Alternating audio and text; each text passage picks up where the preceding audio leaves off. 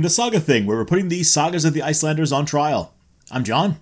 And I'm Andy. And we, we're both at our houses. Which is not usually newsworthy, Andy.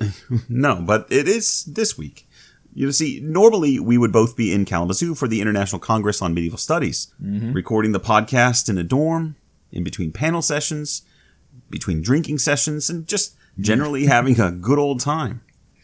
Yeah, as opposed to doing this in our houses where we are recording in between getting our kids to bed and drinking sessions. Drinking sessions, yes. Uh, well, we are not in Kalamazoo, of course, uh, because the organizers decided to put the conference online for another year due to that whole COVID thing that we've been hearing so much about. Ah, yes, hopefully, hopefully we will be back in Western Michigan next year. But uh, you know, who knows? it's a yeah, it's not not a sentence you expect to hear uh, so sincerely spoken, but but I agree. Yeah. Uh, see you next year, Kalamazoo.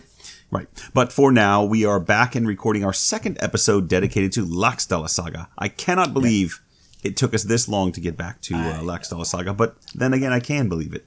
Well, you know, we're back for more punishment because we clearly didn't learn our lesson last time. Uh, we barely got started last time. It was basically one long genealogy. And yet we talked for so long. Didn't we though? I mean, there was a there was a lot to cover, but arguably it's only now that we're starting the actual saga part of the saga. You mean if you're willing to argue wrong? oh, oh yeah, no, definitely. Uh, but uh, you and I think oh. differently about sagas than most people. Um, last episode was mostly about setting the genealogical table, and there are those who don't agree that knowing the names of the great great aunt of the protagonist is an absolute necessity. Well, when your great great aunt is all the deep minded, you yeah. kind of want people to know about it, don't you? Andy, speaking of which, who's your most famous ancestor?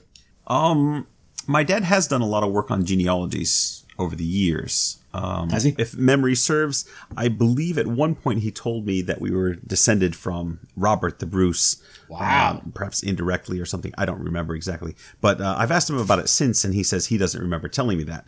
Uh, but I'm going to choose to think that, uh, sure, I am a direct descendant of Robert the Bruce. So, so your ancestor betrayed Mel Gibson? Well, not Mel Gibson himself. you see, there's this thing called acting, John. Acting! acting! Yes.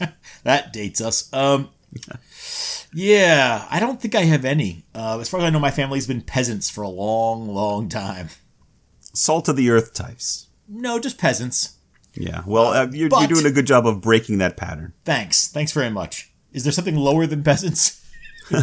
uh, but resting the subject back onto the actual podcast, our previous episode was about the early settlers of Western Iceland, the mm-hmm. ancestors mm-hmm. of the major protagonists of this saga.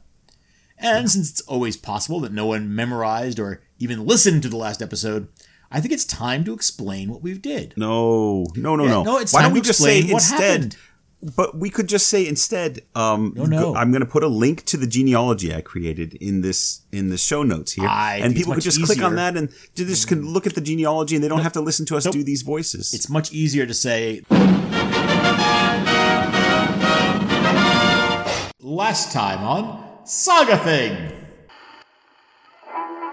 Our story began with the 9th century Norwegian diaspora told in miniature, as Kettle Flatnose and his children skedaddle from the power of King Harald Fairhair. Kettle's sons choose to set their caps for Iceland, but Kettle calls Iceland a stinking fish camp and turns his flat nose up at the thought of living there. Instead, he finishes out his days in the Hebrides with his daughter Aud the Deep Minded. Aud suffers the loss of her father, then her husband, then her son to battle, before reconsidering the benefits of life in a fish camp. Absconding from Ireland on a secret ship, she takes along seven grandchildren. Her six granddaughters are strategically placed in marriages that spreads the family tree into a canopy that covers northwestern Europe, while her grandson Olaf runs her farm in Iceland. Finally, Aud dances with the Grim Reaper on the day of Olaf's wedding, concluding her story. Now we begin a narrative about her descendants that will shape the rest of Laxdaela Saga. Something like that. so, it's been argued that sagas never begin entirely in medias res, that there's mm-hmm. always something of a preamble. but all of that, the entire last episode, amounts to a preamble to the actual saga. It's a whole mess of res before the medias, I think. I had a mess of medias once. Didn't know if I was coming or going. Well, that's the thing, right? Oof. So yeah, um, the first chapters are prelude. Thank you, folks. We'll be here all week. Ah, tip your waitress. Um, so these first chapters, yeah, they're they're not irrelevant, right? They're just they're just a prelude. Uh, the death of Aud the Deep-Minded marks a turning point. Aud kind of sets the hard drive for the story. She's the mater familias who establishes the foundations of family dominance.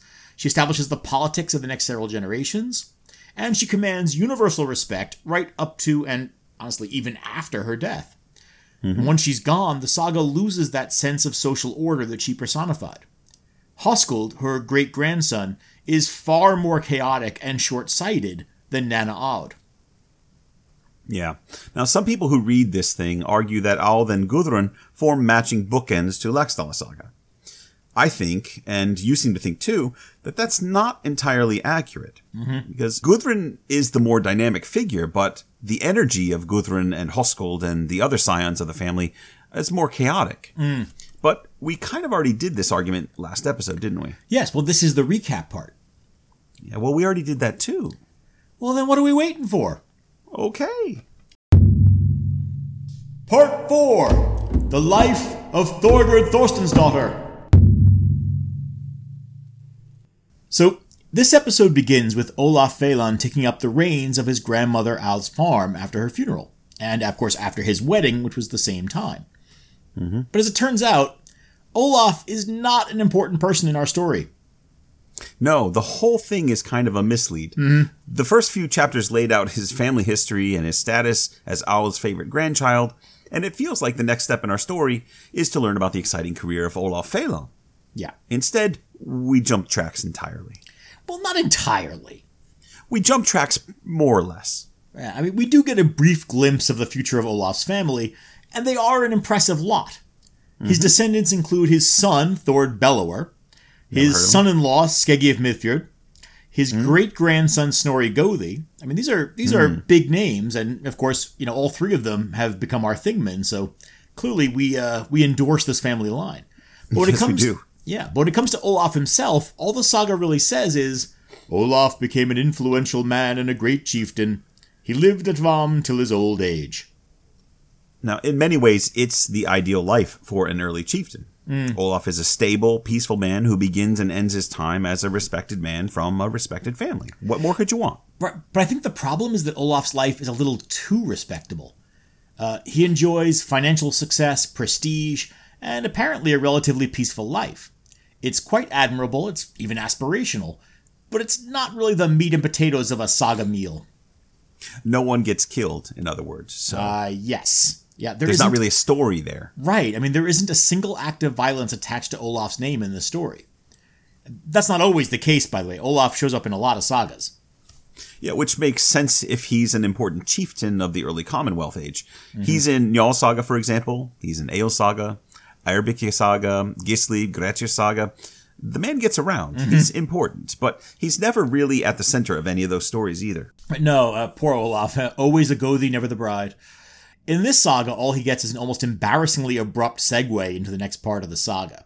The saga tells us Olaf was living at Hvamm when his brother in law, Dala-Koll, fell ill and died. And that's it. Yeah, that's it. I mean, we're off to spend some time with uh, Dala-Koll's son, Hoskuld, and his widow, Thorgerd. This is the vein of conflict that's going to power the saga. A vein of conflict, which seems to suggest that uh, Hoskuld and his mother don't get along too well. Oh, yeah, no, no, not exactly. I should explain. Dala-Koll's son is Hoskuld Dala-Kollsson. Uh, we saw Dala-Koll briefly in our last episode when he married Thorgerd Thorsten's daughter. Thorgerd is one of Olaf's sisters. I mean, who isn't? Well, that true, yeah, and you can you can check out the genealogy I mentioned before in the show notes um, to just see what a big mess it is. Right. I mean, we talked about it in more detail last episode, but uh, Olaf has a six pack of sisters all over the North Atlantic.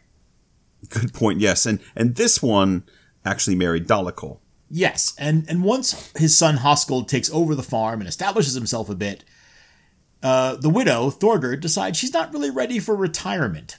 Uh, The text also makes a point of telling us that she was still young and beautiful. Well, I mean, how young is she? She seems to have an adult son.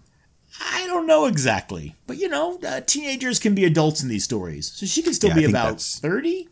I think that's probably about right. I'm guessing. Um, and it's you know keep in mind it's the 10th century. 30 is the new 20. right. Anyway, um, Thorgerd decides she'd like to see Norway. So she takes the wealth that she thinks is hers from the farm and gets a ship heading for Trondheim. So there's one seed of conflict. Just as Hoskuld is trying to establish himself as a man of consequence, his mom takes most of the movable property and leaves town. Yeah, I mean, that, that's actually not the conflict I was talking about. But yes, that's something to keep in mind, right? I mean, she does split up their inheritance, so to speak, from the husband and father and takes it with her. But what I was talking about was that Thorgerd gets to Norway and finds herself a new husband.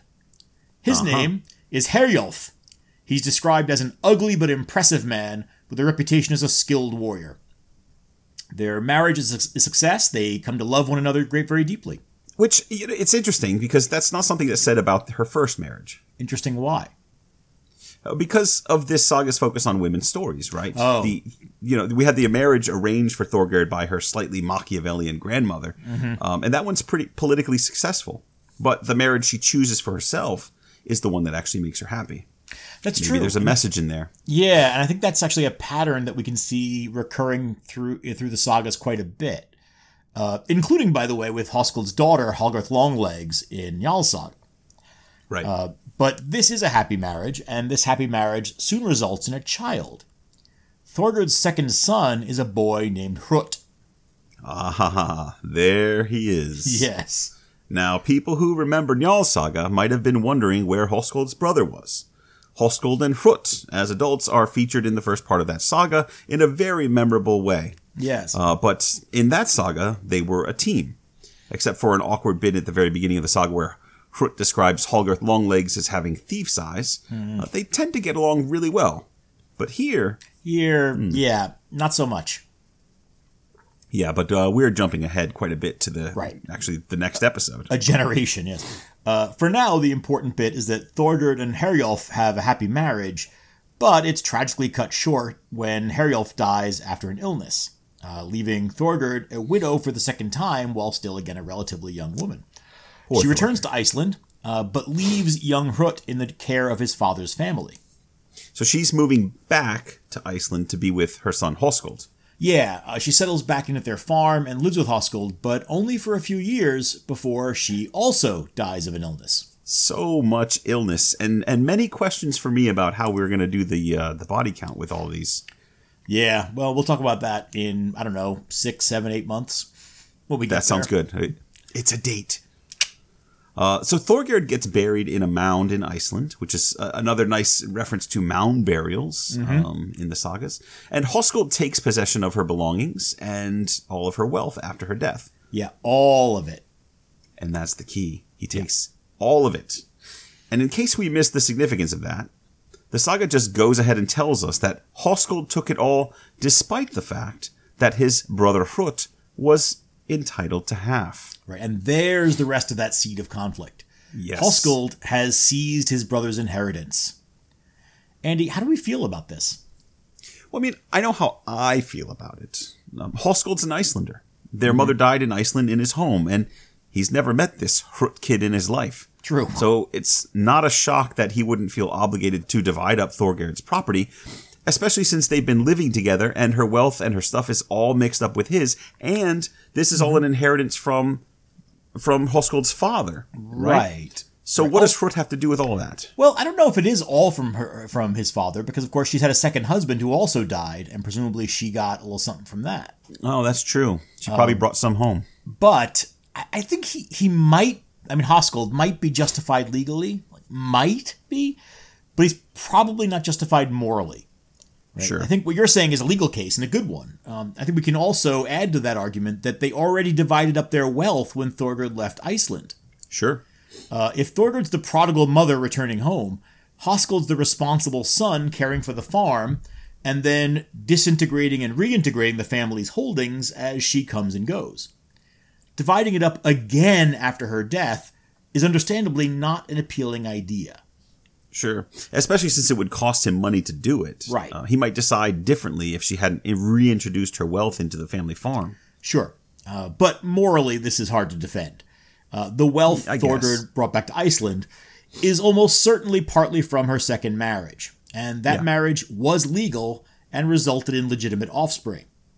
Yes. Hoskuld's philosophy here, I, honestly, just seems to be possession is nine tenths of the law. It um, usually works that way. Right, yeah, following the finders, keepers, losers, weepers precedent. I, I'm I'm totally fine with that. I mean, when I think about this situation, if I'm in this situation, if I'm mm-hmm. a Hoskuld, right? How much I, I I would think that Hrut deserves something of our mother's possessions, mm-hmm. some kind of you know some kind of wealth, but it's a it's a fraction of what Hrut is going to ask for. Sure. But of course, Hrut's back in Norway, so that also introduces the difficulty of dividing any property with him because he's so far away. Right. And Hoskuld is clearly not the kind of man to take on an obligation that's going to cost him money and trouble if he doesn't have to. Right. Yeah. I mean, you know, it's Hrut's a long way away. They've never met, as you said earlier. Uh, but we do, I think, because of this, we learn a few things right away about Hoskuld. Uh, one is that he's not an especially generous man. Another, and I think this is going to play out a lot in this in today's episode. Uh, he's got a tin ear when it comes to social niceties. Uh, He doesn't really understand how things look to other people, or he just doesn't care. Um, and a third is that he generally does what he thinks is the right thing, although he's likely to, def- to define the right thing in ways that benefit him whenever possible. Mm-hmm. Yeah, and the saga doesn't shy away from Hoskuld's defects of character at all. Mm-hmm. He's treated far more generously in Njal saga. But here, he's a typical self-interested chieftain with maybe below average people skills. Right, and it's funny that you put it like that because we're going to see just how tone deaf Hoskuld can be when dealing with other people. Uh, but he's not mm-hmm. totally without social skills. He does spend half his time in Norway, where he's a respected man loyal to King Hakon. Oh, so he could have brought Hrut's inheritance to him. He he just didn't. Oh, Yeah, yeah, no, that's a good point. He could. Uh, but as far as I can make out, not only does he not come bearing gifts in generous hands, he never actually seeks out or meets Hrut in Norway at all. Now, we're going to have to leave Hrut in Norway for the rest of this episode, but we are going to pick his story back up next time. Yes. Um, for now, I think we can start to make a few inferences about Hoskuld as a person, and that's important for this episode. Yeah, sure. I mean, he's not a great guy in this saga, uh, and his treatment of his brother and his wife will bear that out. So we'll see. Anyway, uh, on one of his stays in Iceland, Hoskuld meets a new neighbor, uh, Björn, uh, whose daughter Jorun is a quote good-looking woman, very proud and no less clever. Uh, he proposes marriage to Jorun pretty quickly. Uh, her father puts the decision in her hands, and Jorun agrees. The whole thing is settled very quickly. Right? Uh, but we are shown that there's consent here. The marriage turns out to be successful to a degree. Um, is a highly skilled runner of a farm, and that's handy. Uh, though she is also sometimes headstrong, uh, but overall she and Hoskuld get on well together.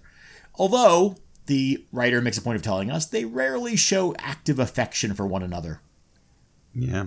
Jorun's a no nonsense woman with no time for PDAs from a socially clumsy guy like Hoskuld. Yeah. and honestly, that's probably a good call.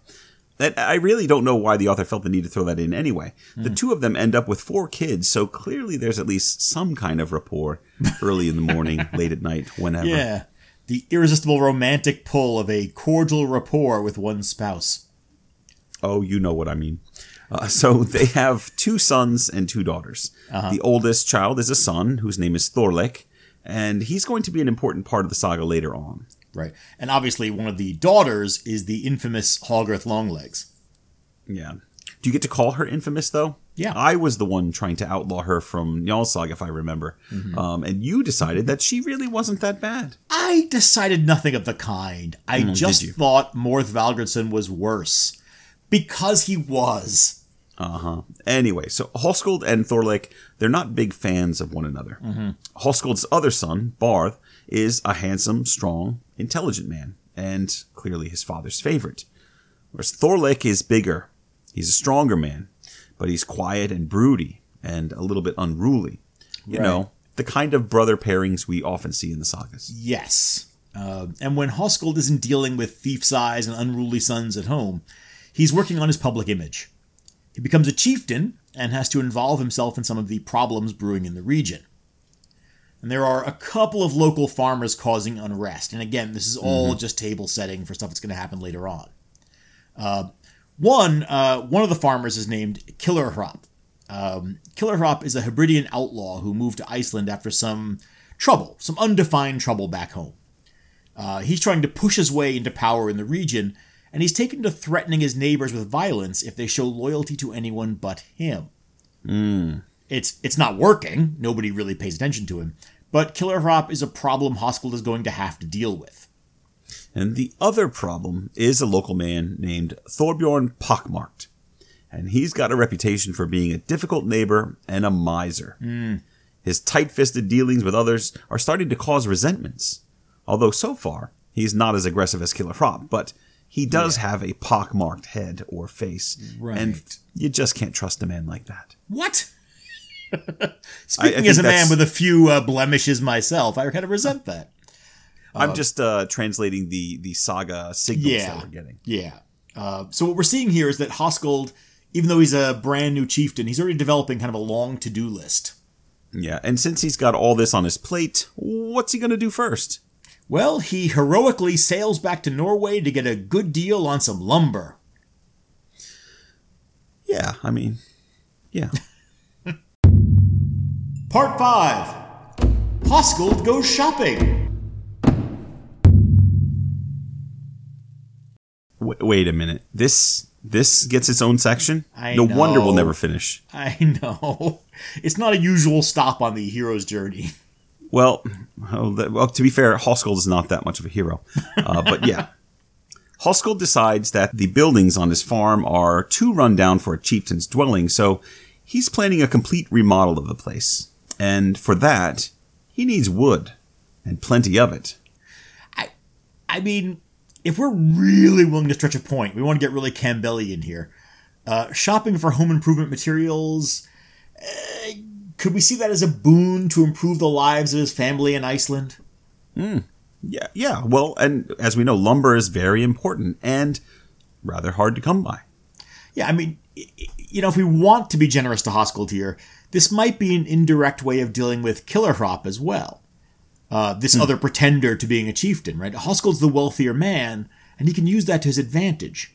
Sprucing up his farm, building new, grander buildings, this will go a long way towards signifying just who the chieftain in the neighborhood is.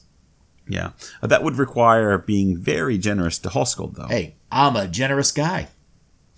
Now explain why he spends an entire year in Norway, then. Refusal of the return. Easy. Yeah, you're full of crap. Uh, you know that, right? You, I admit nothing. Uh huh. So Hoskuld sails to Norway, and the passage is quite easy. He spends the winter with relatives in Bergen, uh, once more not seeking out his half brother in any way. Right. And in the spring, he sails to the Brenna Islands, which are off the southwestern coast of Sweden, just to uh, catch up with the king's retinue on their summer travels. Yeah, I mean, so so the king has to go there as part of a law keeping agreement, but his men, his retinue, treat the whole thing as a moving festival. There are feasts, games, drinking sessions, all kinds of entertainments, um, and of course, that brings a lot of people to the area to try to sell things or pro- provide services for these people. So an open air market soon springs up as every merchant in the area catches on that there's money to be made in Breno. Yeah. This has to be going on whenever the king travels with a retinue, right? I mean, the same. I would think so, thing. right? I mean, we're we're always talking about the open-handed hospitality that's the mark of a high-status person in this culture. I mean, kings are under the highest degree of that pressure. Right, which means that when the king and his friends and followers arrive at a town, there's money being spent. That's right. And in this case, it's known that Hakon has to make this trip every third summer. Right. So the merchants have had time to plan for this. Sure, yes. And one day, as he wanders to the booths with some of his friends, Hoskuld notices a particularly fancy looking tent set up on the edge of the market. Hmm. And so he goes in and meets the well dressed owner of the shop. Hoskuld, Wait, wait, wait, wait, you skipped the most interesting thing about this guy. oh, what, the hat? Yeah, the hat. Oh, I was getting to that, yeah. He's wearing a Rus style fur cap. yeah, got a totally incongruous fur hat on. Yeah. And he says, My name's Gilly, but some people call me by a nickname. They call me Gilly the Russian. As if he has no idea why people might be calling him that. So we're going for the early 80s version of what Russian sounds like. Gilly Yeah. sounds like a early Spies 80s like Russian Russian accent. I see. I have it on good authority that is what he sounds like. He's an extra from a bad 80s movie. Uh huh. Well, okay. Besides that ridiculousness, Gilly's Gilly Russhat's known as a wealthy importer of various luxuries. Come see me. I have many good things from all over countries. Yeah, why am I doing the Russian accent? You friggin' lived in Russia. So Hoskuld, uh, I have to assume that Hoskuld knew exactly whose shop he was entering uh, because he immediately launches into business. He says, "I suppose you can offer me anything I might want to buy." I can certainly try. What is it you are looking to buy? Well, I wanted to purchase a slave woman, if you happen to have one for sale. Ah, well, so you hope to put me on the spot by asking for something you think I haven't got. But you'd be surprised at what I have to sell. And Gilly lifts an inner curtain in the tent and reveals a dozen women all sitting or standing around, presumably just waiting to be revealed. Yes. Please, have a look. See if any of these women appeal to you. So, okay, all right. This guy is a slave trader. Yeah. Right. So that that Slavic voice, right? Because remember we we've talked before about how this is you go to Slavic peoples if you want to purchase slaves in these sagas in this culture. Okay. Uh, yeah, this is the whole thing. Uh, Gilly's basically a stereotype. I mean, his his Rusland fur hat is an indication that he's probably from the markets of Kiev, where slave trading is a thing. Uh, so the hat and the nickname the Russian serves as advertising for the kind of merchant he is, or at least the kind of merchant he might be. Right? He's he's basically wearing a hat that might as well have "Ask me about the slaves I have in the back room" written on it. so this probably isn't a chance meeting then. Hoskuld knows that Gilly's likely to have slaves for sale. Yeah, right. And as Hoskuld looks at the women, one of them catches his eye, and she's sitting apart from the others.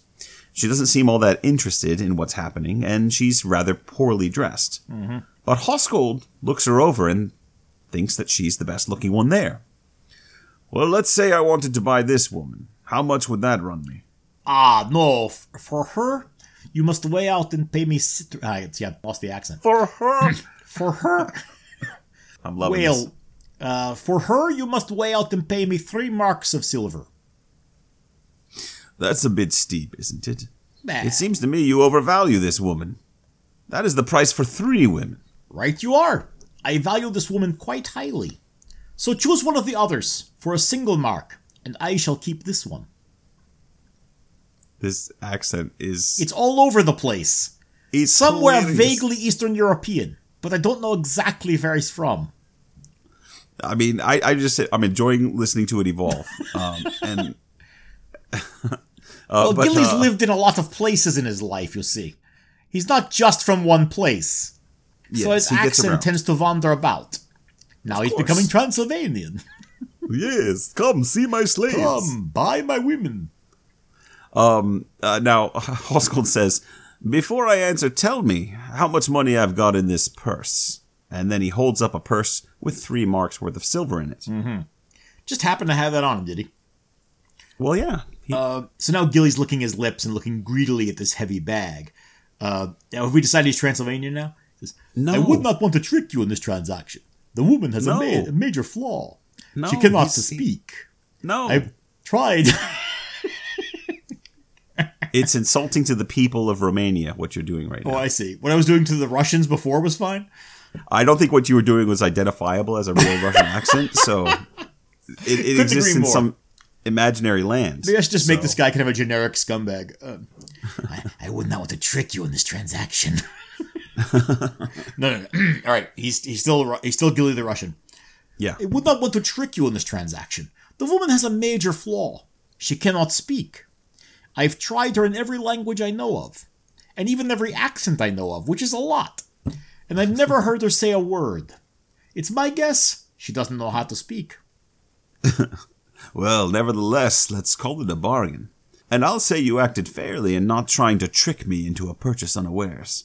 And scene. That was long, but somewhat entertaining for unexpected reasons. Well, we do what we can. Uh, yeah, the scene established several things, though. Uh, one is that the slave traders are active in the north, um, but that it's generally assumed that you go east to buy them, right? As we said, toward the Slavic countries, which is where the word slave comes from, from Slav. It also introduces a major turning point in the saga. Hoskuld spends one night with this woman and gives her gifts of fine dresses that he has in his luggage. Oh. Um, so we have to assume that Hoskuld's bought women's finery as a gift for his wife, yes? I would guess so, yes. Yeah. But uh, and I mean, so you know, yeah, so instead of bringing home this beautiful gown to his wife Jorunn, he's instead planning to bring home an attractive slave woman wearing the gown. Well, yeah. Uh, she's going to be wearing the gown and carrying his child. Hoskuld is a very stupid man. Look, I mean, we could say a lot of things about him, and certainly people have, but we can't accuse Hoskuld of overthinking things. Uh, that is true. I'm also starting to question the man's sobriety. Yeah, well, the saga says he's on his way to the market, so he's probably not drunk yet. He's just Oh, and uh, fancy. Yeah. Uh, his marriage isn't the only relationship Hoskuld's risking here. Uh, because it's only the next day that Hoskuld sobers up and, somewhat belatedly, visits King Hakon for the first time. Right, He's yes. failed to visit in the seven or eight months he's been in Norway. Mm-hmm. And sure enough, Hakon's heard that he's in town and has been waiting for a visit. Yeah, and when Hoskuld does finally show up to offer his greetings, Hakon gives him the old fisheye for a long second before saying, We'd have received you well, Hoskuld, if you'd come to hail us earlier. Long pause. but it shall be that you are welcome even now. Hmm. Hell hath no fury like a Norwegian scorned. I mean, it's not a particularly impressive confrontation. He just said welcome. No, but it's o- it's one of only two moments of conflict we're going to get in this whole episode. I wanted to make the most of it. Is that so this is your conflict. This is your big conflict. This is one of two. I wish you'd come earlier, but since you're here now, you're welcome. He's mildly miffed. yes. Ooh.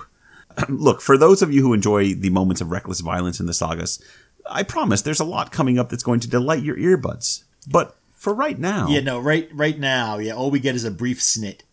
Uh, Uh-huh. Somewhat surprisingly, Hakon is willing to let this go. Yeah. Uh, Hoskuld is welcomed back into the king's retinue, and over the summer arranges for a supply of timber to bring back to Iceland.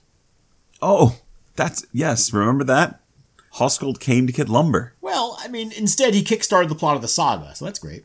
Well, he did that. Yes, uh, we said last time that Alv is the ultimate linchpin of this saga, the ancestor who ties almost everything together, and that's true. But if Alv had only been a brief mention in this saga, the overall plot it really wouldn't have been diminished that much. Yeah, I agree. I mean, I enjoyed her story, but it's true. We could read this saga without it. I do think the overall narrative would be poorer without it. Mm-hmm. Yeah, well, I do too. But remember, John, we're nerds. I know, but this is different. The moment when Hoskuld chooses to bring home a mute slave woman is arguably when the central narratives of this saga gear up. We're mm-hmm. still a generation away from the main action of the saga, but the family saga is now just that. We're past what amounts to a historical prelude, and we're on to the story of the families of Laxerdal. Yeah, this is still very much the saga of a network of powerful women. But one of the additional features of the story is several pairs of brothers or sworn brothers who struggle to coexist peacefully. Hoskuld's relationship with his brother Hrut is going to be a major feature of our next episode, for example. Yeah. And because of his child with this slave woman, Hoskuld's sons are going to struggle with one another as well. Are we doing coming attractions now? Coming attractions, foreshadowing, maybe. Yeah, is that what that was? Foreshadowing. Well, well we were busy I mean, what have we foreshadowing, the people so far? Yeah, yeah. Uh, well, while you were foreshadowing, Hoskuld got his lumber, spent some time soothing Hakon's feelings, and is now ready for his voyage home. But before he sets sail, King Hakon wants to make sure that Hoskuld knows there are no hard feelings about the whole waited eight months to say hello thing. I mean, he dissed a Norwegian king and is still alive. That already seems like a good sign. Yeah. But, you know, Hakon's actually a pretty reasonable guy in this saga. There doesn't seem to be any particular agenda behind it. The author just isn't deploying the Norwegian kings as antagonists. Trope. That's true, actually. It's it's another one of those slow burning plot points, you know. Um, Hoskuld's insolent behavior allows us to see Hakon as a comparatively reasonable and patient man. That's going to pay off much later in the saga when one of Olaf's grandsons tests another Norwegian king's patience. Uh, so, okay, uh, what are the parting gifts? Well, for starters, it's a little unclear, but it seems like Hakon's giving the lumber to Hoskuld free of charge as a gift. Ooh, that's a very nice gift. Sure, but I did say for starters. He also gives Hoskuld a gold ring from his own arm, and then gives him a sword. Now that is quite a goodie bag. Especially uh, because he hasn't done Hoskuld I hasn't know. done anything. He's kind of a lousy king's man. I mean, he just kind of uh, shows up when he feels like it, stops by when he has nothing else to do, Yeah. and then leaves as soon as he's finished shopping. One could argue the whole thing seems a little forced on the part of the author. It does. Again, I think the point here is to show the forbearance of the Norwegian kings in the face of some provocation from an Icelander. Icelandic rudeness. Well, I think what we're seeing is again, it's setting up something that's going to happen later on when Olaf's grandson, uh, Kjartan, is going to uh, do some things that really test the patience of another king. Yeah, yeah. Uh, but again, we'll we'll get to that in a few episodes. But just to know that this is not an isolated incident. Um, now, Hoskuld's going to go home with all these marks of the king's favor, right? A ship full of lumber, a gold ring on his arm, a sword at his belt. The saga tells us that he's a highly regarded man in both countries, so all of this carries significance back in Iceland as evidence of his continued status as the king's man. Mm-hmm. of course, he does still have to explain the other addition to his belongings. Yeah, it's true. A ring on the arm may be quite continental, but a surplus woman dressed in Jorunn's clothes is a little hard to explain. Well, Hoskuld's got some splaining to do. Part 6 I do not know her name. So, Hoskuld's arrival in Iceland is given in what we're going to say is some really unnecessary detail. That's not an opinion. I mean, it is. It is an opinion. It's my opinion, but I'm willing to fight on this one. Oh, yeah, without question, yeah. We get the description of his landing, uh, the boathouse he builds for the winter, the unloading of the cargo, uh, the construction of a couple of sheds, even, and of course the transport of that timber that he had uh, left so long ago to fetch. Uh, all of that, the transport of that timber to his property. All of it is given to us in loving and completely unnecessary detail. Unless Unless, Well, I mean, I've already said it. It, it is unnecessary, so obviously I'm full of crap here. obviously, I mean, that goes without saying. I've always Oh, said that. Thank you. But we did just say that Hoskuld is about to do something colossally stupid here. Oh, yeah. Uh, presenting his wife, Jorunn, with their new slave woman dressed in Jorunn's gown and pregnant with Hoskuld's child. well, hold, hold on a second there. Yeah. It's it's not Jorunn's gown anymore. Uh, she, as far as I Jorunn mean- knows, that gown was never hers. I'm just saying, narratively, we our horizon of expectations includes the knowledge that that gown was meant for Jorunn. Unless Maybe just carries originally. extra gowns around. But Jorunn's never seen it. She doesn't Uh, Well, fair know. enough. Fair enough. So my question is, could we see this unnecessary detail as a way of building suspense? Um, I mean, we could. You know, even in a culture where both slave owning and concubines are accepted, what Hoskuld's doing would be recognized as a boneheaded move. Uh, but I guess it depends on whether we think the reader's sympathies are meant to be with Hoskuld or maybe not at this point. And um, I, for one, don't think that we're meant to sympathize with Hoskuld that much. here. Right. Well, yeah, yeah. I mean, let's let's put aside the obvious problems with buying and then bedding a mute woman, which is a lot to ignore, and I recognize that. Uh, but even if it's accepted practice in a culture for a man to have sex with a slave, it's not a given that his wife is going to be happy about it. Yeah. So um, what we're saying here is this is a situation that calls for tact and care on the part Yes. of the slave owning. Definitely. Definitely. Uh, so, uh, in other words, Hoskuld's screwed here. yes, definitely. uh, are you doing Hoskuld's part? I, I believe I was. I was giving him my normal voice that sounds very much like me. Very good. Uh, it's amazing how people in Iceland sound like you. It's incredible. So Hoskuld rides home to his farm with a few of his friends, and Jorunn greets them all, and then says, "So, who's the woman accompanying you?" well, uh, you're probably going to think I'm joking here, but uh, I don't actually know her name. Huh. But given the stories that I've heard about your relations with her, you must have spoken to her enough to at least ask her name. That's a that's an interesting line, right? Yeah, it is. like, uh, uh, but uh, what we could take from that is uh, Jorunn. Jorunn's not happy, is she? Yeah, I mean, we're, we're really we're getting into old sitcom tropes here. Uh, except this isn't a wacky misunderstanding. Uh, Hoskuld really did buy himself an Irish woman for sexual companionship. I, uh, I don't know what Mr. Roper would think about this, but it's uh, pretty clear Jorunn's miffed. Mr. Roper. Um, Hoskuld explains himself, by which I mean uh, he tells her the whole story of his infidelity and his um, liaisons with this mute slave. See, it's it sounds bad when you say it like that. Um, accurate, but bad. Well, Hoskuld has a very specific personality. Uh, He he's one of the more interesting character profiles we get early in the saga. It doesn't mean we have to like him, uh, but he's interesting. Um, Yeah. Are we uh, are we going to talk about him in that summons to the thing thing that you've introduced into Laxdaela Saga? Not this episode. We, we can do him next time, I think. Um, I prep someone else. Okay, well, I, I imagine I know who that is, but uh, so the point is, Hoskuld spills the beans about buying a concubine for himself. Uh-huh. Uh, and unsurprisingly, his explanation cuts very little ice with Jorunn. Mm-hmm. I have no intention of wrangling with some slave woman you decided to bring back from Norway. I doubt she knows her place with her betters, all the more so because she is deaf and mute.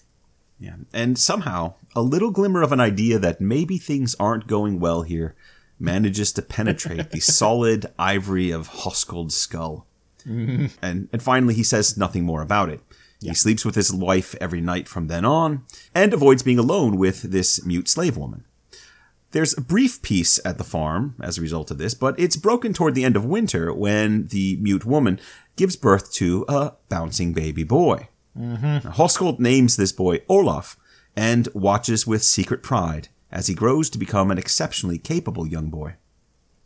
Yet in the meanwhile, uh, Jorunn is increasingly angry about the presence of her husband's concubine. Uh, after a while, she confronts Hoskuld, accusing the slave woman of doing no work. And Hoskuld, showing off those remarkable people skills once more, decides to make the woman Jorunn's maid. Yes, yeah. It's kind of amazing that Hoskuld's managed to get anywhere in Iceland. I mean, this is famously Yeah. a place where social skills matter a lot, especially on a small farm. He's so tone deaf, it's hard to believe that he isn't doing it on purpose. Unless, Uh, unless, really? unless he is doing it on purpose. Oh, okay. H- Why? How? What's the cunning plan here? I got nothing.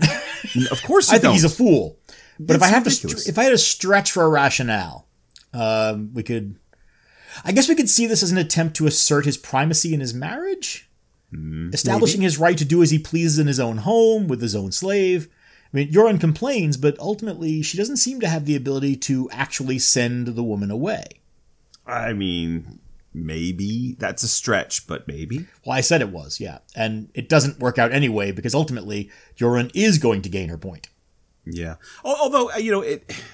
So just I ignore guess- everything I just said. I, I guess. I guess. Uh, yeah. Yeah. No. I mean, it, it fits some of the facts, but the overall characterization of Hoskuld in this story is a guy who doesn't seem to think through his actions. Uh, he responds to his id, if you will. He he acts on his wants rather than by logic. Oh, I agree. Yeah, uh, and we'll have more to say about that when we do get to his character profile. Yeah. But for now, as Hoskuld settles into farm life and his wife seethes, the slave woman spends time raising her young son. And she often takes him off into the hayfields where she's away from Jorunn and, more importantly, near a remote stream so that no one can hear them. Right. So we all know she can talk, right? I mean, we do, uh, because we've read stories and we know how these things go. but Hoskuld doesn't, because he's not as well read. Yeah. Uh, we have established that Hoskuld is not exactly Mr. Perceptive. Yeah, yeah. Uh, this is the kind of revelation that most readers can probably see coming, like I said. But uh, Hoskuld is out in the fields one day, and he's actually quite surprised to hear voices down by the stream. It's not just one voice, he's hearing two voices. One is the voice of his son Olaf, and the other is a woman's voice. Yeah, I mean, this is a pretty threadbare trope. Uh, but realizing that the allegedly mute slave woman can talk is a complete shock to Hoskuld. Yeah, he approaches them and says, uh, Look, look, there's no point in pretending any longer that you can't talk. Are you sure you're not overly bright? I believe she's supposed to be Irish, so let's kick it up a notch there. Oh, really? I gotta, I gotta, I gotta try to offend Irish people now. Yes. I mean, you you are of their stock, so it's to be okay. Uh, many generations removed. Uh, I'm a, I'm a Queen's Irish. I'm not a. uh, I don't speak the Queen's English. Uh, are you sure you're not overly bright? Now she agrees that he's tumbled her clever ruse, uh, and they sit together on the grass to talk. If you wish to know my name, it's Melkorka. well, tell me about your family then. Well, my father's Myrkjartan. He's a king in Ireland. I was taken captive there some years ago when I was 15. You certainly can keep a secret. Seems to me that you have concealed a noble birth for too long. Yeah, and you're not underplaying it. He's just not mad about the whole thing. No, it's just the opposite. He's apparently pretty pleased with himself. Um, I, I and I wonder. It's it's not really clear whether he's happy about having found out Melkorka's secret, or about finding out that he's got an Irish princess as a slave, or the fact uh, maybe the fact that his illegitimate son turns out to be descended from an Irish royal family. But he did I think that identify last her. one, by the way. Yeah, but he, I want to point out that he did identify her based on her look, right? Mm-hmm. Even though she was dressed in rags, he spotted her in the slave hold um, as Right. a remarkable character. Maybe just for her looks, but he sp- Mm-hmm. he spotted something in her, and now it's paying off. Well, and he does right dress her in finery, which is not Yeah. normal behavior for a new slave that you've purchased. Right? He, he recognizes something of her bearing, of her nobility. Yeah, Uh, which but, doesn't you know- really speak to his skill. It speaks Right. to the the luck and the quality of Melkorka rather Mm-hmm. than uh, um, Hoskuld's sensibilities. Right, right. And what we're left with is that it, it uh, Hoskuld's congratulating himself on making a series of fairly cruel decisions. Uh, from a modern perspective, absolutely, yes. Yeah, of course, yeah. Uh, and now that Hoskuld knows this bit of news, how do we think he's going to handle himself? Oh, well, he runs to Jorunn and announces proudly that his slave woman concubine is, in fact, an Irish princess and maybe just a little bit better than his wife. Oh, yes, he does. Uh, I do hope Hoskuld wears tasty shoes because there is no foot too big for him to stick in his mouth. Right. Thomas Bredsdorff says that Hoskuld shows a consistent level of, this is a quote, psychological perspicacity at this point. Psychological perspicacity, uh, Right. meaning, which I could barely say, uh, meaning uh, he has none. right, none. Uh, he honestly seems to be unaware that his wife might not greet this news with rapturous joy. With what? Rapturous joy. Rapturous joy. I see. No, uh, one might say that she's actually more than a little miffed at this revelation. Uh, she just says coldly that there's no way to know whether there's any truth in the claim, and that in any case she has no use for people of dubious origin, such as this slave woman.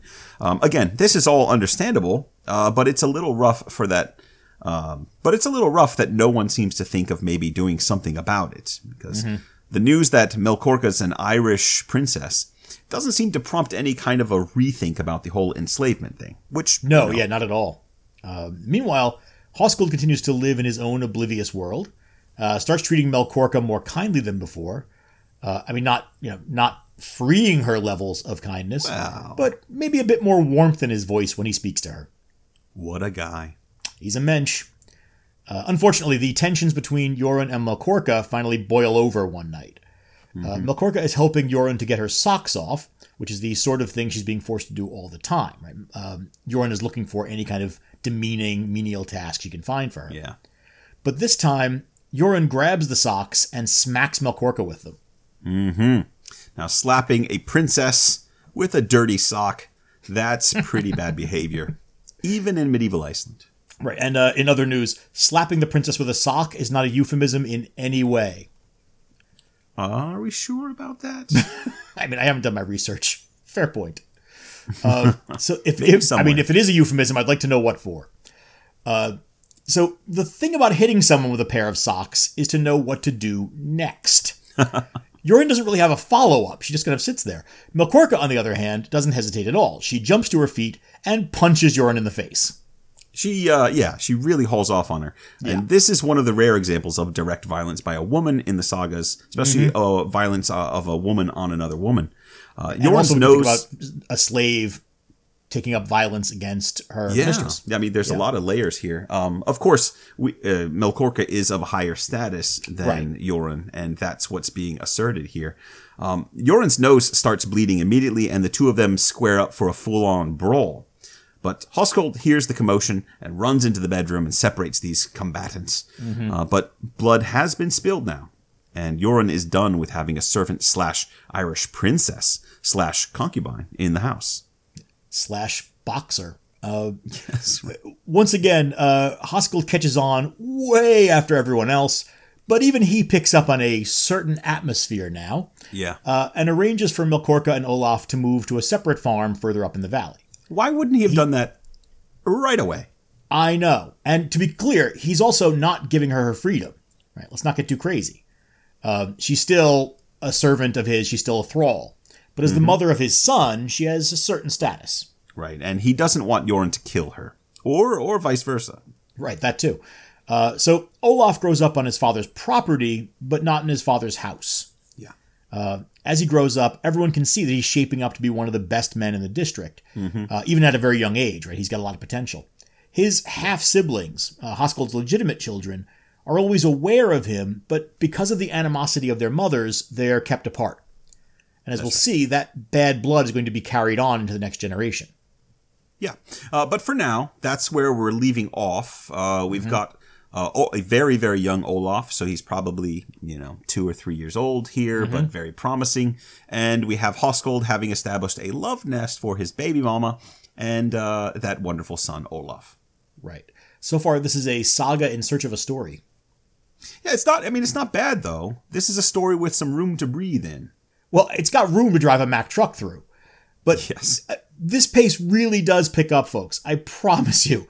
Uh, our next episode will have more humor and an actual body count.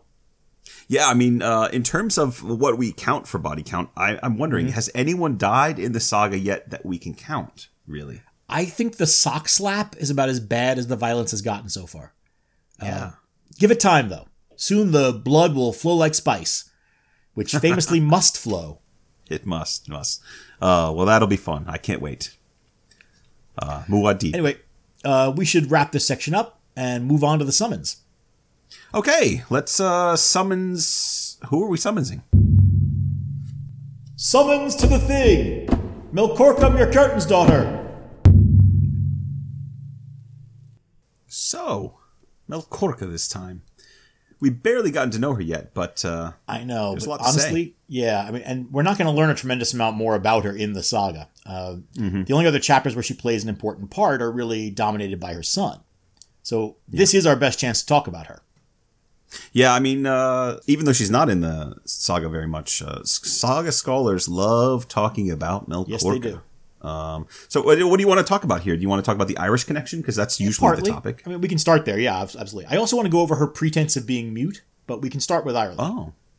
Okay. Yeah, I mean that's a, actually a good place to start because I, I, I have a rune sack question for this episode Oh. from uh, from Gisli, uh, which is asking us to talk in a bit more detail about the Irish in Iceland during the settlement age and how all things Irish are presented in the sagas.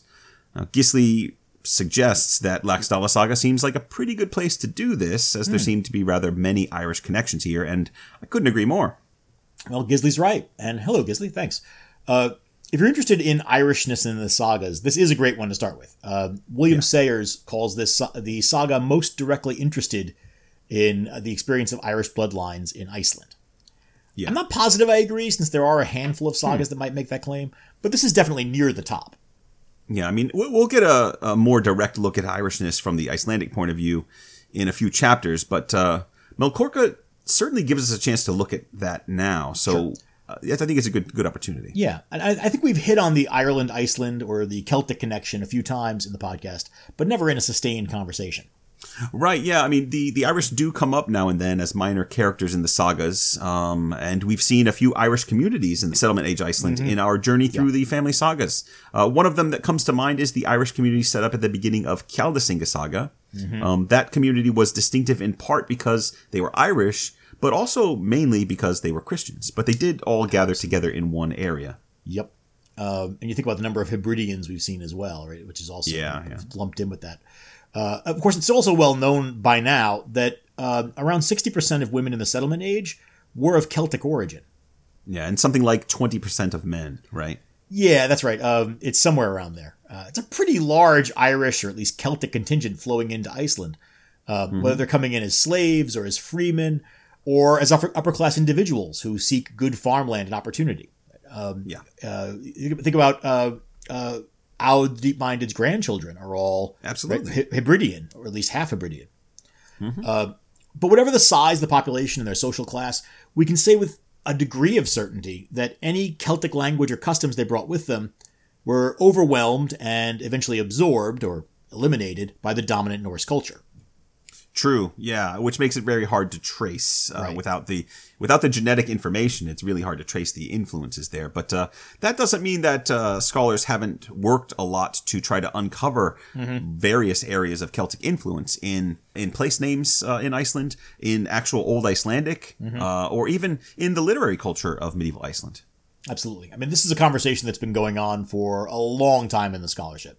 Uh, one of the other aspects of that Celtic presence on the island seems to be an ongoing dislike or distrust of Ireland and those of Irish blood. Mm.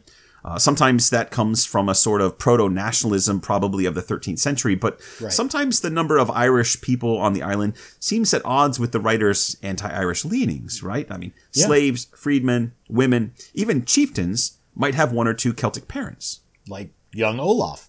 Yeah, or Kari Solmundarson in Njal Saga, mm-hmm. whose family is originally from the Hebrides. Yeah. Now, I know we're supposed to be talking about Melkorka, uh, but I do I, I, I want to go back to that question of Irish influence on the Icelandic literary tradition I mentioned, uh, maybe just for a moment, if that's okay. You know, I love a good digression.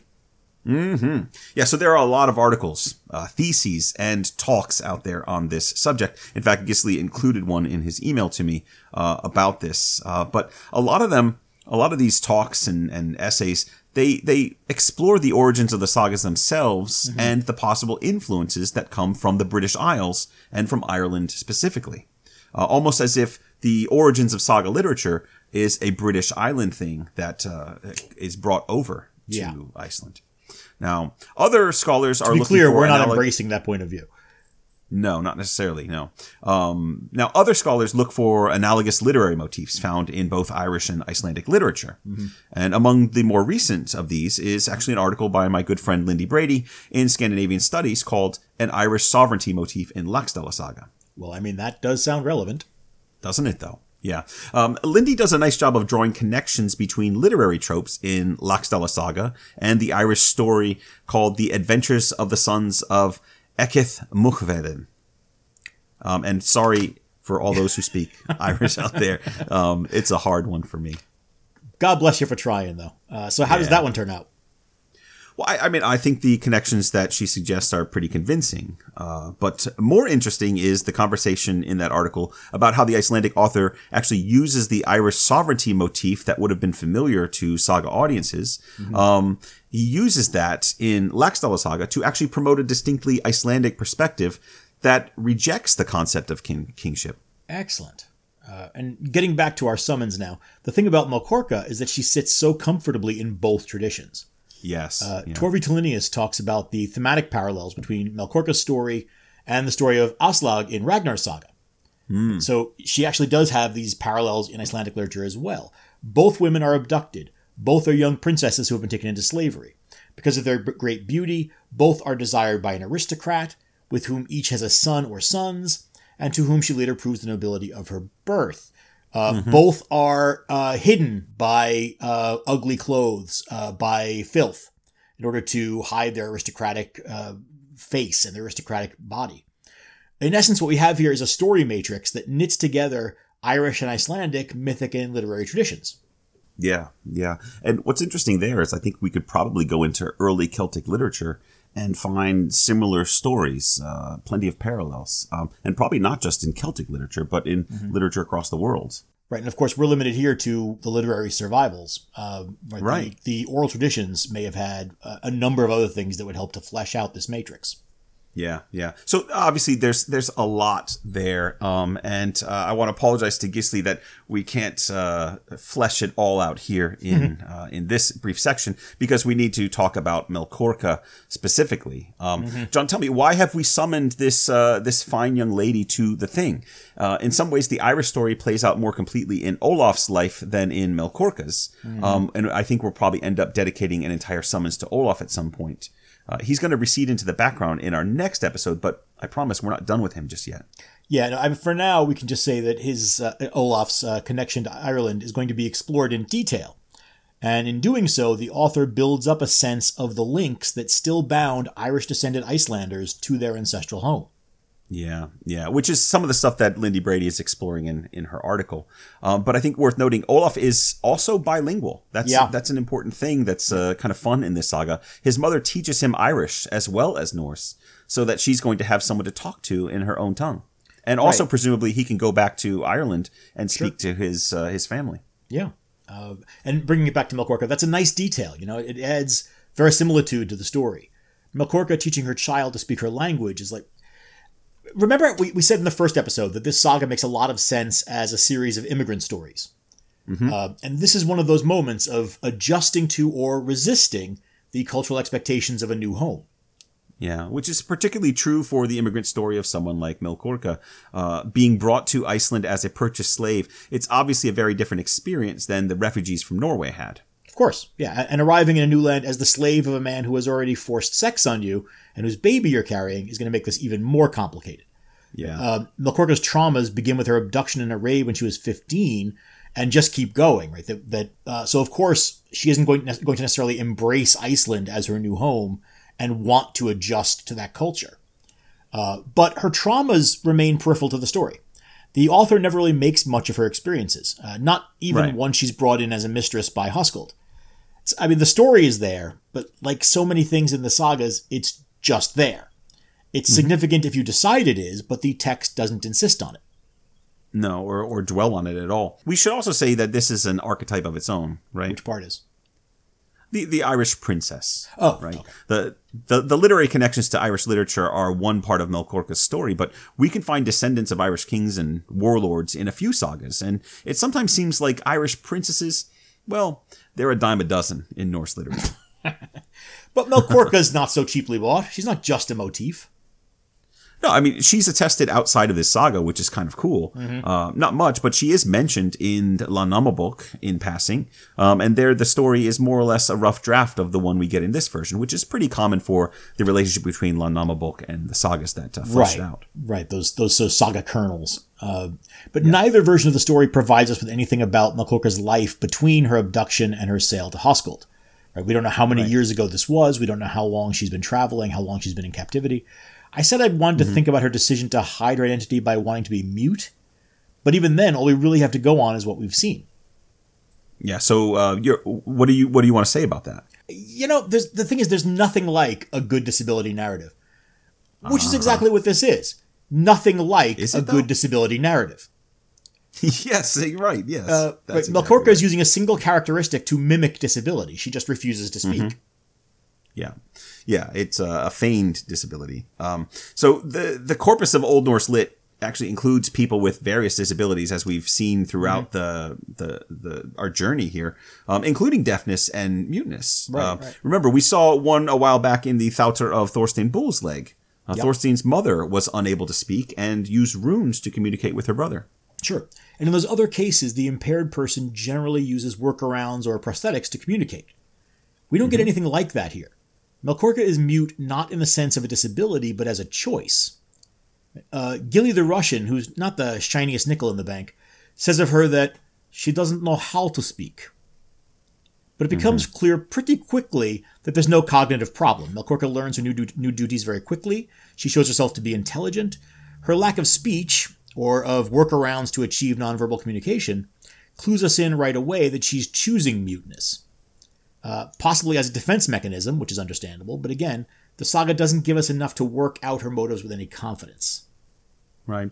Now, obviously, if she's mute and foreign, her ability to communicate might be limited because of a language barrier in addition to mm. an hmm. impairment. So sure. that's possible. Yeah. yeah. Uh, but narrative convention almost demands that this woman is hiding a secret. Absolutely. And given that she's repeatedly described as mute but acts as someone choosing not to speak, there's a whole other set of narrative inferences to be made. Mm-hmm. Which brings us back to Melkorka's similarities to, say, the Cinderella story of Aslaug Sigurdsdottir. Exactly. I mean, her, her status as a thrall or as a slave, that, that also bears on this, right? Right, sure. And I realize this is something that only I may be interested in, so I'll be quick about it.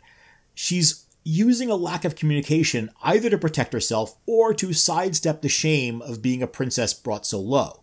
Right? If she doesn't identify hmm. herself, then that shame doesn't accrue to her family or to herself. Uh, but remember, we talked last time in Aud Summons about the stratified socioeconomic system of Iceland. Right? The Right, yeah. caste system in Iceland is already primed to discount a thrall, especially a female thrall. Uh, that they can, she can be treated as socially unimportant. So Melkorka's chosen camouflage is excellent. Uh, her feigned inability to speak fits in with the class prejudices of Scandinavian aristocrats. Uh, of course, she's mute. Of course, she's unable to speak. Right? She's too simple, too low to speak anyway, or to be heard if she does speak. Uh, as we learn when she's discovered with her son Olaf, language and communication are actually very important to her. Right? She wants not only to communicate with her son, but to communicate with him in her language. Yeah, and it serves as an act of subversion, or at least maybe of, de- of defiance, which I, I think is is a part and parcel of what she's doing here. Yes. Um, it- we can read it the way that you've suggested, but at the same time, um, as a a an Irish royal, um, she's she knows that the people that she's dealing with are beneath her and not worthy to speak to her, right? Um, so I, I, I like that aspect of it um, as well, and she's she's clearly a very proud and defiant person. And adding to that, teaching her son Irish provides him with a connection to their shared heritage and sets up part of Olaf's story and identity later on. That's narratively going to be very important. Right. Uh, so we can read her silence as secrecy, as defiance, as defense mechanism, as shame, as linguistic isolation. Right. There's a lot of potential ways to read Melkorka. Yeah, absolutely, absolutely, and that's why so many people have spent time talking about her. Um, as we said at the very beginning of this uh, summons, Melkorka doesn't have a lot of play in the text. In fact, um, what we've said about here is a lot longer uh, and more detailed than anything you're going to see in the saga about her. Right. And yet, she's such a fascinating character that she attracts a lot of attention. Um, so uh, it's not surprising that uh, we can go on and on about her. Yeah. But uh, but John, it's uh you know it's getting late. The episode's getting long. Mm-hmm. Um, we could probably wrap this up if you want. Sure. Um, you want to do a, a- a quick rune sec that's not related to uh, Melkorka or the Irish question? Maybe a quickie. Okay. Uh, let me pull it up here if I can actually find it. I had it. Oh, there it is. Okay.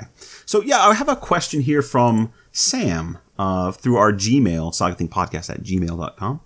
And he says, and this is an important one. I need to share this with you because I think um, um, it's one of the more poignant messages we've received. Um, he opens with this. Uh, I love your work, and I think that Andy should have won the last quarter court. And, and just because, you know, Sam, I think you're right about that, and you might be one of our better listeners out there. Uh, he's certainly in the minority. Uh huh. Um, he he says the only possible explanation for Andy's loss is that John must have somehow hacked the vote counting software, um, and we need to look into that. And I, frankly, I think we I did bring that up before, and I, I think he might be on something. I think it flies in the face of what we all know about my ability with computers. Uh, unless it there's an really. actual ballot box somewhere that I can stuff with post-it notes, I think we're safe. I think yeah, yeah. So um, that's that's where my investigation has uh, has led is Yeah. that you are incapable Yeah. of uh, hacking anything. Uh huh. Now, uh, the, the email continues. On a more serious note, uh, he wants to know Were Icelandic homesteads ever the victim of Viking raids in the sagas? Oh. We've seen Icelanders abroad fall prey to Vikings, like Helgi and Grim in Njal saga, and we've seen Viking raids on homesteads in Scandinavia and Northern Europe, uh, Ale Scotland Grimson, for example. Uh, but he says, I can't remember any Viking raids taking place in Iceland or even in Icelandic waters did that kind of thing happen and saga authors simply didn't put it in their writing? And if so, why would they neglect a potentially excellent plot device? or was Iceland simply too poor and too out of the way to be worth the effort? So, that is Sam's question, and I think we have uh, we have some things to say about that. That's a good question. Um, thank Yeah. you. Uh, so one of the things we have to think about, uh, yes, first of all, yes, the short version is that there are um, raids or at least raid-like behaviors uh, going on in Iceland.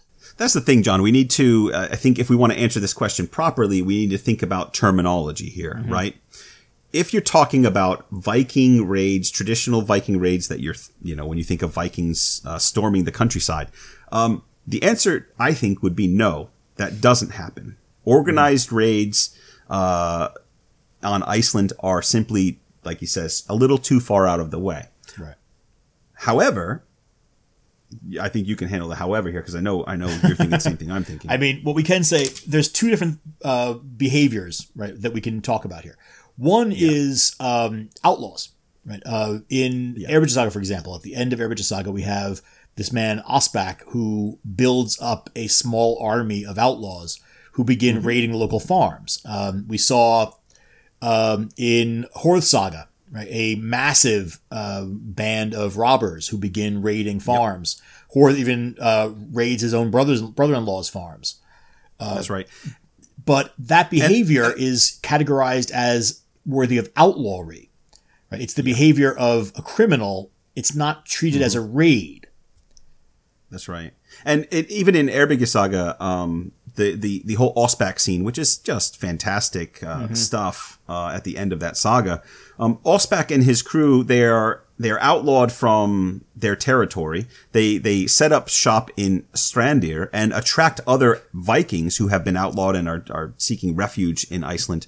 Um, and then they continue raiding, and what they do is described in terms exactly like what you think of a Viking raid might be. Right. Um, and in fact, in the end, when they are uh, finally taken care of by Snorri Gothi and his cohort, uh, they are described as Vikings when those Vikings were put down. Um, So that that term is actually in the text to to qualify who and what they are. But it means robbers, it means raiders, it means pirates. Right. And of course, that that also gets us into a translation issue, which is that the Yeah. uh, the words that are being used may be rendered in English in various ways, um, and of course, there are multiple words as well being used in Old Norse, and so Yeah. it's not it's it can be tricky sometimes to work out what the uh, opinion of the author is about the behavior that is being described, but. Uh, certainly, usually, if an Icelander is conducting raid-like behaviors in Iceland, that's cause for outlawry, and it's treated differently.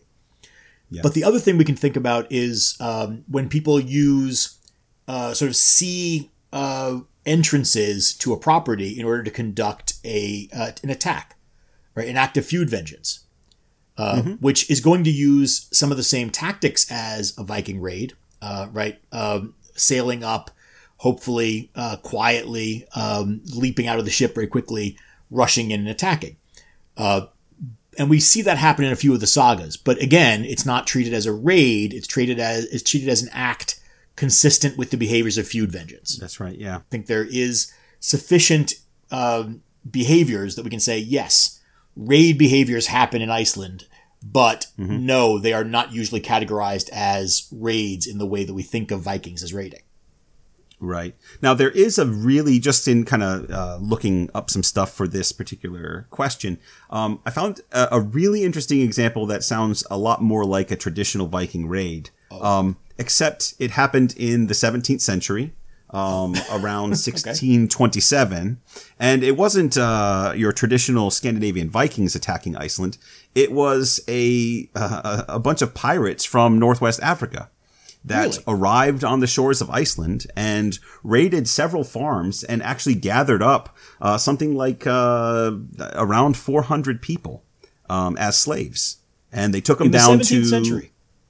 Yes. Wow. And they took them down to Algiers and sold them in slave markets. And uh, one of the really fascinating things about this, obviously because it comes from the 17th century, is there are a bunch of records of this and stories told about it. And if you are interested in this story, not only are there a lot of records online available, but uh, you can go to your local bookshop online or, uh, well, probably not in person, uh, but look for the, the book called The Travels of Reverend Olafur Egilsson Uh, it's subtitled "The Story of the Barbary Corsair Raid on Iceland in 1627." It's a record of Reverend Olafur's travels and his experiences as a captive as he traveled across Europe, coming home from Algiers, uh, trying to get ransom from uh, the King of Denmark to pay for all the people that were captured, um, and then his journey home. Um, and there's lots of other good materials in there. So very cool stuff. Put that title in the show notes. I want to read that. Oh yeah, absolutely. I'll put it in there. Nice. But yes, a, it's a really strange example because why are they sailing all the way up to Iceland? Um, Right. I plan to read the book to find out. Uh, yeah, I mean that's. I'd want to know more about that because that seems like, or they just on their way back from somewhere else. I mean, back on their way from somewhere else through Iceland. I mean, you know, get blown off course. Why Don't not? I don't really think so. But uh, yeah, there were there were two apparently two different groupings of of raids uh, to collect Icelanders um, and sell them um, in Algiers. So really fascinating. Presumably, presumably Algerians on their way back from uh, Newfoundland, Yes. um, and uh, thought they'd stop by.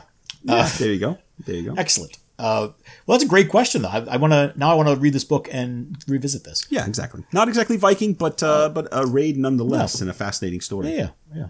Um, hey, uh, before we go, Andy, riddle me this: Uh-huh. If our listeners wanted to get in touch with us to tell us how they felt about this episode, how might they do that? Well, do we really want to hear how they felt about the episode? Yes, If you want to get in touch with us to tell us how you felt about the various accents and the wandering accents of this episode, Oh no, you can you can email us. I, re- I rescind my invitation. Ah, okay. Uh, you can email us uh, uh, via Gmail at sagathingpodcast at gmail.com. Or if you are a social media type person, we are on Facebook and Instagram as Sagathing Podcast. And you can also follow us up and drop us a line on Twitter where we are at Sagathing Pod. Right. Or you can sew a message onto a pair of socks and mail them to one of us.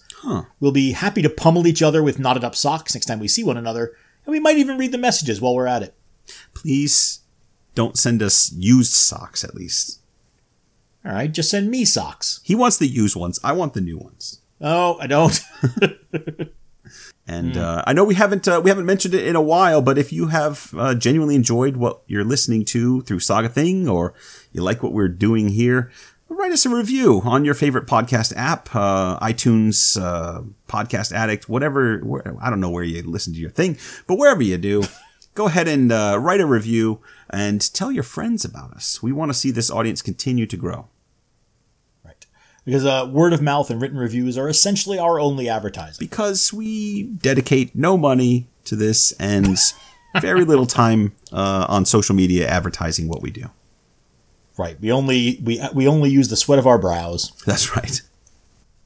All right. Uh, so thanks everyone for spreading the word. So, oh, and one last thing, I want to thank um, Jacob Faust, that is Scarpathan underscore illustrator on Instagram, for his continued excellent work producing artistic representations of the sagas. Um, you can check out our show notes or visit the website to see this episode's depiction of Jorunn and uh, and Melkorka having a little a little scuffle with some socks. Excellent. Having a little three rounder. Yeah. Uh, we've we've managed to collect quite a few fantastic illustrations over the years. Um, did we ever make any progress toward updating the shop to make those actually available for people?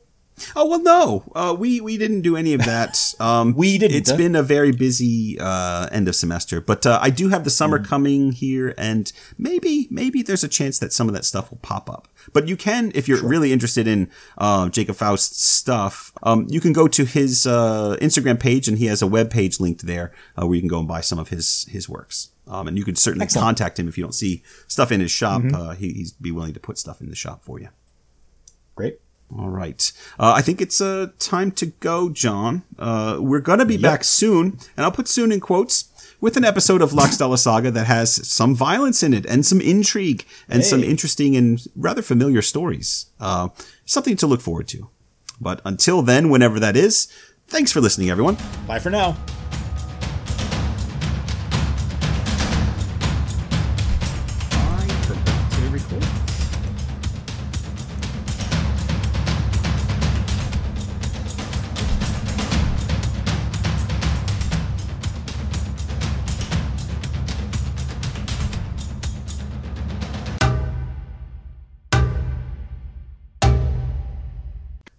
Four burly men with you in a hot tub is something that uh, I think our listeners would like to see.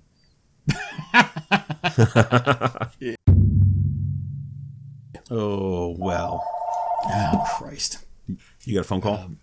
Apparently I do. Hang on just a second. Um, hello? it's a burly man asking to help with. uh, he's like, sorry, "Do I'm you actually need any help with? the A, do you need any help with your hot tub? Um, okay. Hello, my, my name is Hans. I hear that you have a large hot tub. Would you like some help moving it?